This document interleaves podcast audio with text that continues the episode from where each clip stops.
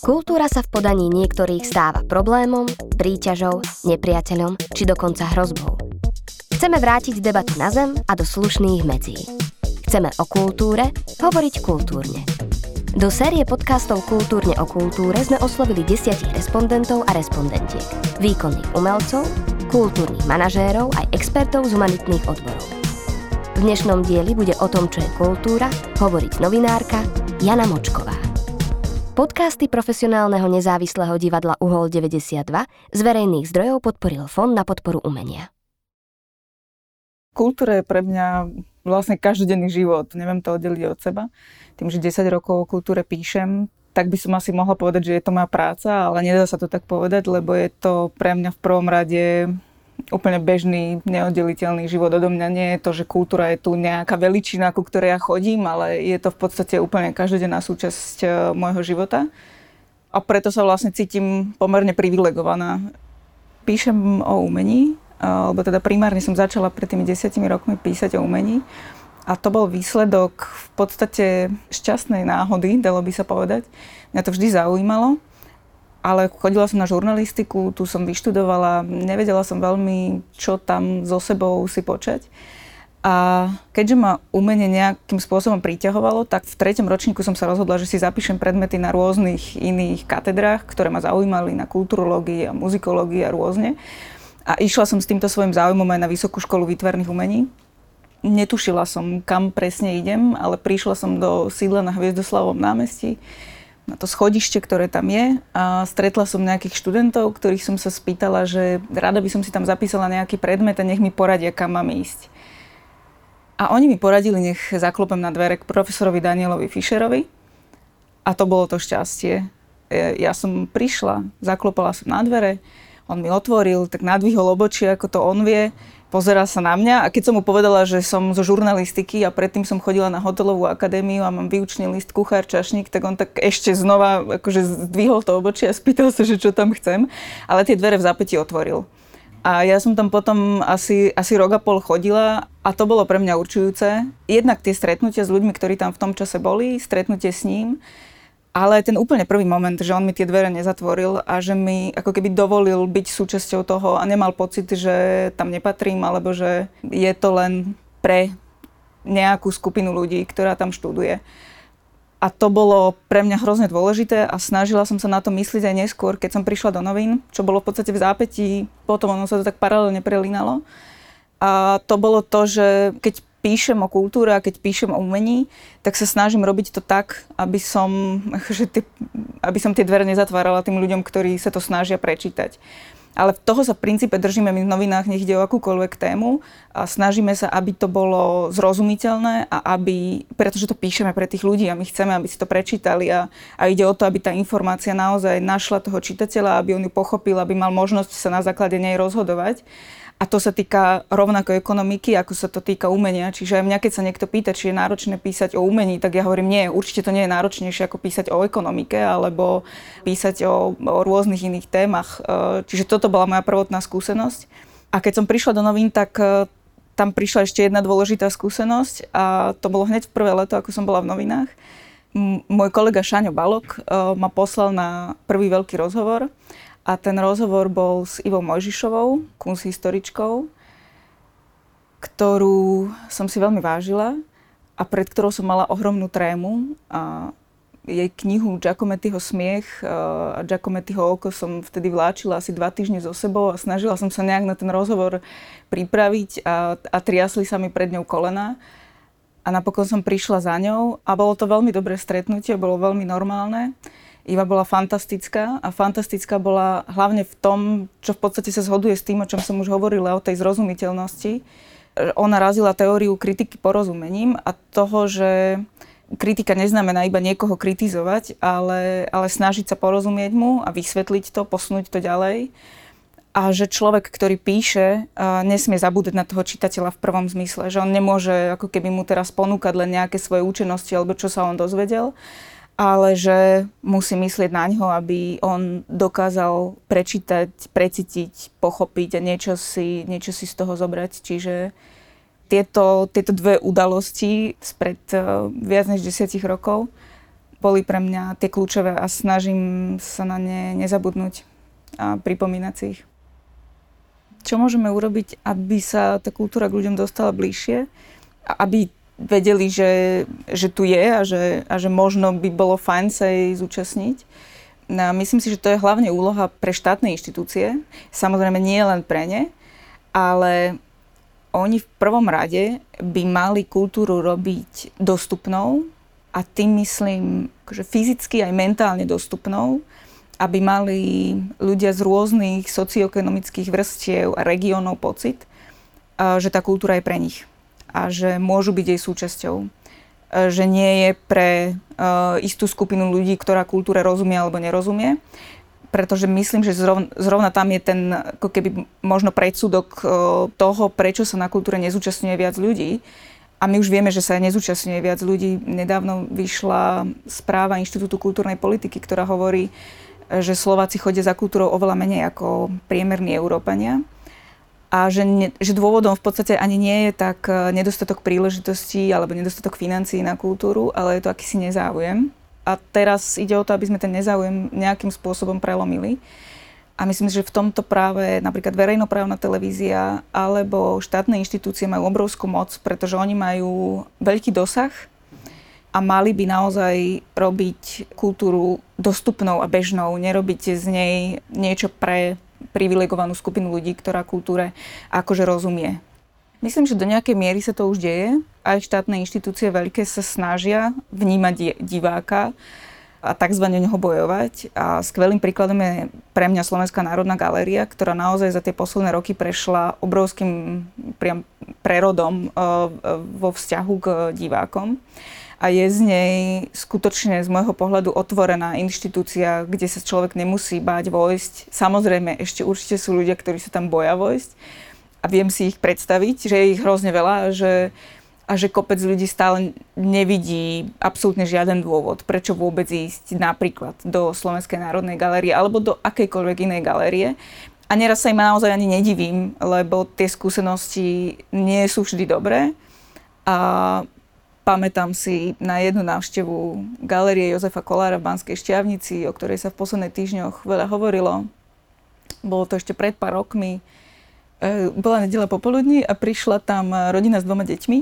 20 minút sa mlčky presúvali po tej galerie od obrazu k obrazu odišli a ja som si povedala, že ak títo ľudia už nikdy v živote neprídu do galérie, tak sa im vôbec nebudem diviť.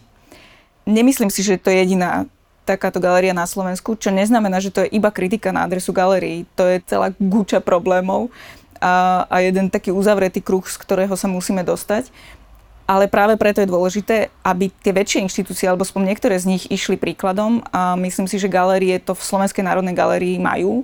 A verím, že sa na ňu môžu obrátiť, aj keď potrebujú pomôcť. A veľmi sa teším, keď Národná galéria bude zrekonštruovaná, pretože si myslím, že v našom prostredí to v podstate vytvorí istý typ precedensu, keďže do kultúrnej infraštruktúry ako takej za 30 rokov sme neinvestovali takmer nič na tej verejnej úrovni, na tej štátnej úrovni. Takže toto bude, ak nerátame dostavbu Národného divadla, prvá veľká finančná investícia do priestoru, ktorý bude súčasný, bude moderný, bude na úrovni 21. storočia a možno až vtedy mnohí ľudia, ktorí dovtedy v galérii neboli, prídu tam a pochopia, že galéria môže byť jeden príjemný priestor na trávenie voľného času, kde môžu niečo zažiť. Lebo kultúra je o tom, o zážitkoch tiež, čiže verím, že to tak bude a, a že to bude mať veľký dopad na kultúru na celom Slovensku nemyslím si, že, nie, že ktokoľvek, kto ide robiť do kultúry na Slovensku, to ide robiť pre peniaze. Drvivá väčšina tých ľudí, aspoň z mojich skúseností sa mi to tak zdá, že to robia vyslovene preto, lebo toto je oblasť, ktorá ich baví, je to oblasť, ktorej vidia zmysel, idú do toho naplno, dajú do toho všetko. Ale verím, že časom to niektorých zomelie, že tá situácia, keď nemajú peniaze, a vidíme to znova aj v spomínanej galerii Jozefa Kolára a v Slovenskom Bánskom múzeu, o ktorom sa hovorilo, Vidím, že tí ľudia sa vlastne roky potýkajú s nedostatkom financií, ktoré nemajú na vlastné výstupy a na vlastnú prácu, ktorá je v podstate náplňou, tiež je, je, je to ich život a oni sa roky, roky vlastne fungujú v nejakom provizóriu a to, že nemajú tie financie, zároveň ale znamená, že, že im nie je venovaná pozornosť. Čiže keď niekto niečo robí roky svedomite a naplno so záujmom a cíti, že sa mu nedostáva z druhej strany tá pozornosť a nejaké ohodnotenie, tak ja sa nedivím, že časom vlastne sa ocitne v nejakom, v nejakom uzatvorenom kruhu, z ktorého sa ťažko potom dostáva von. Lebo keď roky žijete v nejakom pribrzdenom uh, režime, ktorý na vás tlačí, tak ťažko potom ešte si dovolíte snívať o, o nejakých väčších projektoch. Preto je dôležité nielen nastaviť iné financovanie inštitúcií, ale pozrieť sa aj veľmi individuálne na to, že čo robia, čo vlastne je ich poslanie. Lebo na to, ako keby sme uh, zabudali, čo je poslanie Banského múzea, čo je poslanie galérie na Spiši, čo je poslanie uh, nejakého nezávislého divadla v Bátovciach. Že keď sa pozrieme na to, že čo by malo byť cieľom ich činnosti, tak potom od toho by sme mali odvodzovať, koľko ľudí potrebujú, koľko financií títo ľudia potrebujú, aby dokázali naozaj naplniť to svoje poslanie, ktoré myslím, že všetci tí ľudia, ktorí tam robia, naozaj cítia a vedia o ňom a preto tam išli. Akurát tie podmienky sú, sú také, aké sú. A druhá úroveň, čo by sa mohlo stať, je na tej vyššej úrovni, a to je tej, že nie len peniaze, ale myslím si, že aj nejaké ako keby všeobecné povedomie o tom, že kultúra tu je a je dôležitou súčasťou, by mohlo vzísť z tej strany nejakej politickej reprezentácie. Keď sa za tie roky pozrieme späť, tak eh, si nespomínam na veľa politikov, ktorých by sme, vlastne takmer žiadnych, ktorých by sme videli na premiérach e, nových divadelných predstavení, ktorých by sme videli na vernisážach, ktorých by sme videli na takmer akýchkoľvek kultúrnych podujatiach, okrem nejakých e, samozrejme meetingových akcií alebo podobných záležitostí. To, že napríklad tento rok prezidentka Zuzana Čaputová prišla do Slovenskej národnej galérie, kde bola v sprievode e, Martina Hubu zo Slovenského národného divadla a rozprávala o dôležitosti kultúry, je pre niekoho možno len jedna z jej návštev nejaká zanedbateľná vec, ale podľa mňa to bolo hrozne dôležitý signál že vysokí predstavitelia štátu, dokonca tí najvyšší, rozprávajú o kultúre a o jej potrebe. Myslím si, že to veľa znamená a že je to veľmi dôležité a som preto veľmi rada, že sa, že sa to deje. Že v nejakom úplne najvšeobecnejšom bode vnímam kultúru ako, ako taký protipol apatie. A veľmi často, či sa bavím s ľuďmi, ktorí zakladali kultúrne centrum pred 20 rokmi alebo včera, je tá základná odpoveď na nejakú otázku, že prečo to robíte, úplne rovnaká. A to je, že nič tu nebolo a my sme chceli niečo. Tí ľudia často nevedia, čo presne chcú vytvoriť, ako to bude vyzerať, kde na to zoženú peniaze. Neraz nemajú s ničím podobným skúsenosti, lebo včera vyšli zo školy alebo ešte sú na škole, ale skrátka niečo chcú urobiť. A to sa veľmi často v podstate opakuje a oni nakoniec niečo urobia a to niečo má veľký vplyv na ďalších ľudí, ktorí k ním prídu a ktorí si tiež povedia, že oni niečo urobili, skúsme aj my niečo urobiť. Čiže z môjho pohľadu stred s kultúrou naozaj ako keby prekonáva apatiu, či je to na tej ako keby dennej báze fungovania, alebo potom na tej veľkej spoločenskej báze, že nie je mi jedno, čo sa okolo mňa deje a, a môžem s tým niečo urobiť. Čo by som kultúre na Slovensku želala? Prijala by som jej, aby bola solidárna, a tým myslím aj medzi sebou, pretože občas sa mi zdá, že medzi tými jednotlivými aktérmi vládnu úplne zbytočné spory, napríklad o to, kto má menej. Myslím si, že v tomto sme všetci, alebo teda sú všetci takmer uh, uh, dosť biedne. Jasné, že niektorí majú uh, menej a mohli by mať viac a tak ďalej, ale že tá solidarita medzi jednotlivými aktérmi by mohla všetkým na tej scéne pomôcť. A tým myslím, keby kamenné divadlá napríklad viac spolupracujú s nezávislými divadlami a, a naopak.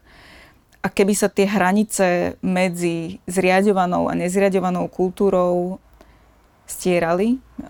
Neviem, či je to len otázka solidarity. Určite nie. Určite je to aj otázka nastavenia financovania, ktoré tú nesolidárnosť v podstate vytvára, pretože e, rozdeľuje jednu skupinu od druhej inými podmienkami fungovania, ktoré sú v tomto prípade naozaj merateľné v sumách odlišných niekoľkými miliónami, keď si vezmeme, ako funguje Fond na podporu umenia, ktorý má 20 miliónov pre všetkých, ako funguje zriadovaná kultúra. Čiže veľmi by som si prijala, aby išlo o výsledok. Aby išlo o to, aby sme tvorili kvalitnú produkciu, kvalitnú kultúru, či sú to nezávislé súbory, či sú to profesionálne, uh, zriadované inštitúcie, aby išlo iba o to, aby ľudia, ktorí sa tomu venujú a ktorí, ktorí sú talentovaní, ktorí sú šikovní a ktorí sú ochotní priam zasvetiť tomu svoj život, aby mali vytvorené také podmienky, aby mohli zo seba vydať to najlepšie. Či robia na tej scéne, alebo robia na tej scéne, či sú v Prešove, v Poprade, alebo sú v Bratislave aby tie podmienky boli férové a rovnaké pre všetkých. To by som, to by som si prijala. Divákom by som prijala, aby cítili dôveru zo strany interpretov, umelcov, kultúrnych organizátorov, aby cítili, že môžu prísť a že sa nemusia báť, že nikto ich e, nebude súdiť podľa toho, či sa im niečo páči alebo nepáči, a naopak, aby zistili, že čím viac toho zažijú a vidia, tým je ich život nejakým spôsobom pestrejší.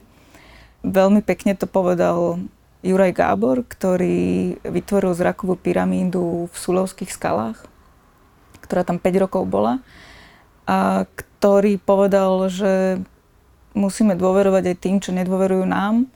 A myslím, že to v tom veľmi dobre vyjadril. A on tú pyramídu ponúkol ľuďom, nech si ju zoberú doslova, nech tam strávia čas, nech si ju vyložia, vysvetlia interpretujú akokoľvek chcú.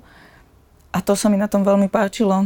Čiže prijala by som divákov, aby ich autori netlačili do jedinej správnej interpretácie, ale aby im dali voľnosť eh, uvažovať, lebo o tom umenie je, že dáva nám eh, možnosť slobodne uvažovať v smeroch, do ktorých by sme sa možno inak nedostali. A tak by to malo byť. Čiže verím, že takých zážitkov budú mať ľudia na Slovensku z kultúry veľa, pretože máme tých šikovných autorov, ktorí sú schopní tieto zážitky, dobrodružstvo myslenia ľuďom doručiť.